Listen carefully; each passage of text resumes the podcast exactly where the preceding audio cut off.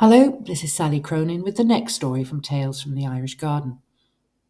Last time, Queen Filigree sent out New Year's greetings by feathered messengers to family and friends to try and find a place of safety for the court. A place of sanctuary. The magic garden was bordered by ancient forests, and during the frozen years, the surrounding farms and villages had been protected by the cloud of pollen produced by the trees in response to the threat from the winter fairy. Life had gone on as it had for centuries, but it was with great relief for all who lived around the woods that there was now a warm breath of spring in the air.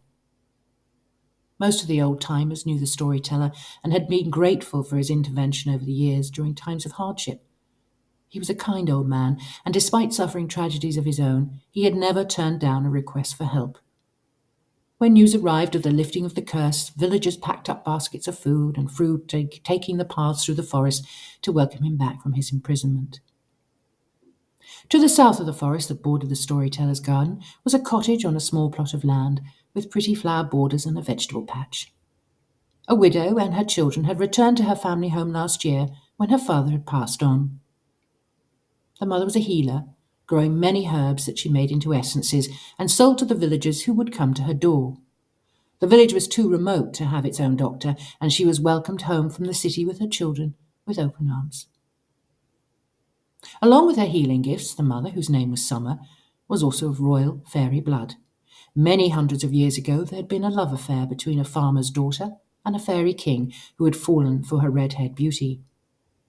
Although through the years that magical connection had been diluted, it was still powerful enough to give Summer the ability to work with nature and understand the language of animals.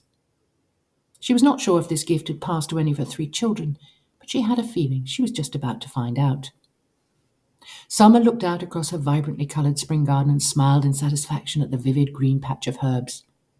She searched for her two sons and her daughter, catching sight of them standing by the door to the garden shed, and wondered what they were looking at. The three young observers peered into the dim depths of the shed, and the eldest, who was no longer a child, but a young man, placed a protective arm across the shoulders of his younger brother and sister. They had come to collect wood for the stove in their living room, and having opened the door, had been startled by the sight before them. After a moment or two, Alexander realized that their visitor was not going to bring harm to Jonathan and Savannah, and the three of them quietly eased into the gloom.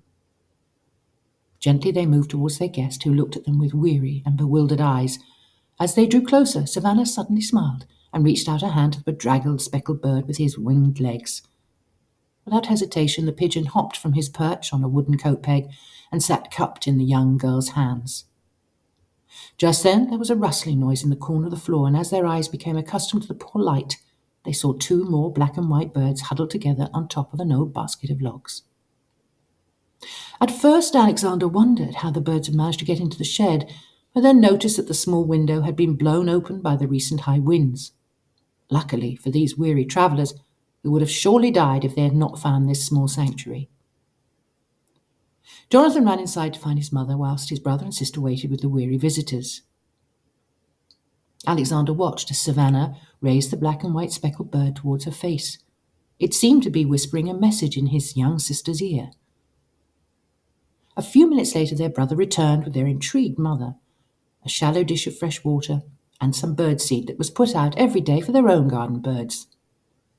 The three pigeons clustered around the welcome food and water, and the family backed away, leaving the birds to their meal.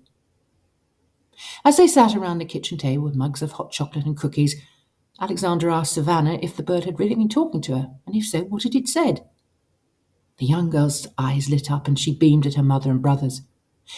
He told me that they are fairy messengers sent from a Spanish queen and were blown off course by the storm.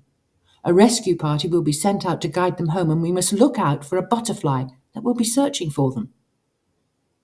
Savannah, who had always believed in fairies and magic, wriggled in her seat in excitement. The pigeon said he could tell that I could understand him, as I was clearly very special. Summer smiled at her youngest child and was delighted to know that her gifts had been passed on to her lovely red-haired daughter. Throughout the next day, the new young guardians of the magic pigeons checked on their well-being several times. Within hours, the birds looked stronger and even came out on the roof of the shed to sit in the winter sunshine and fresh Irish air. In the late afternoon, Jonathan came rushing into the kitchen, waving his arms and twirling in excitement. It's here! It's here! he shouted in delight. The whole family rushed out of the back door, and sure enough, perched on the wall of the garage was a large and brightly coloured butterfly. Savannah stood beneath the creature and stared up into its eyes. It fluttered its wings in understanding, and as the three children walked away across the garden shed, it followed gracefully in their wake. Respectfully, the family stood back as the butterfly entered the shed, and after a few minutes they returned to the warmth of the kitchen to observe through the window. The pigeons flew out of the shelter and perched on the garden wall next to the house. One of the birds fluttered onto the wooden gate and stared into the kitchen, nodding his head several times. The two brothers looked at their sister, who smiled happily. He says that the butterfly will guide them home now that the winds have dropped, and they will be home safely in two days. Savannah cocked her head to one side as she absorbed more of the bird's message. Our home is now protected by fairy magic, and we are officially appointed as a royal pigeon guest house to be used on long journeys across this part of the world. She turned to her mother, who was watching this interaction with delight. Mother, the pigeon says that he is breaking protocol? She shook her head at the word, but her mother nodded in understanding. He is carrying an important message from his queen, but we would not understand the fairy writing, so he has to break his bond and utter the words.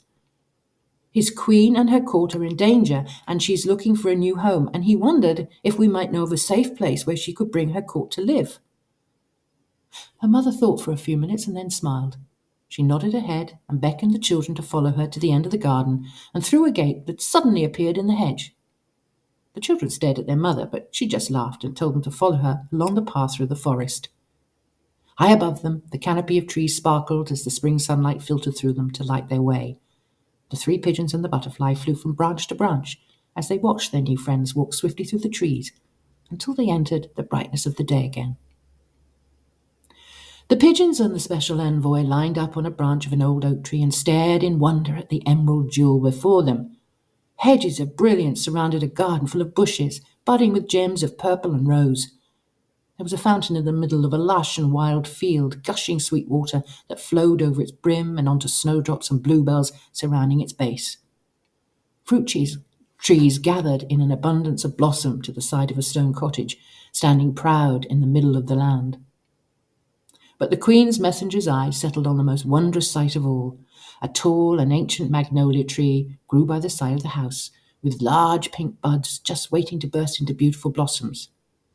It was a fairy tree, and the pigeons knew that beneath its strong trunk lay a wonder of roots that arched into chambers fit for a queen. Summer and her children walked hand in hand across the lush grass towards the house, and as they did so, the back door opened and the storyteller emerged to greet them. The pigeons and butterfly followed and perched on a limb of the magnolia, observing the humans as they talked. The storyteller approached and looked up at them and immediately spoke to them in their own language. You are welcome to my land, which has been released from the curse of the Winter Fairy. There once lived a mighty fairy king and his court in the palace beneath this tree, but he left for warmer climes a hundred years ago. Please convey my best wishes to your queen and tell her that she's free to come and share this garden with me for all time. I am the guardian of the land and will remain so for many hundreds of years to come.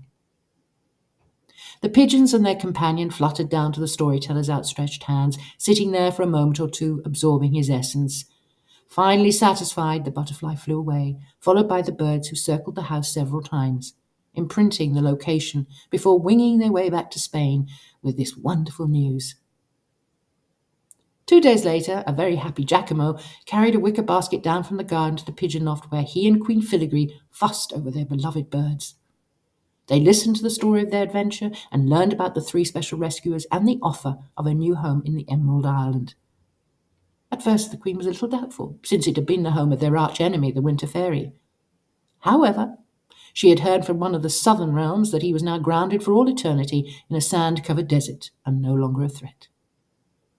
She called a special meeting of the council, and plans were drawn up to move the contents of the palace and as many of the guardians from the garden to their new home as quickly as possible.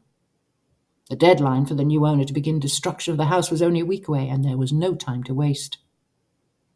A few days later, as the children played in their overgrown garden in the Emerald Island, one of them new black and white feather friends arrived, carrying a personal note of thanks written on gossamer silk paper and infused with magic so they could read it.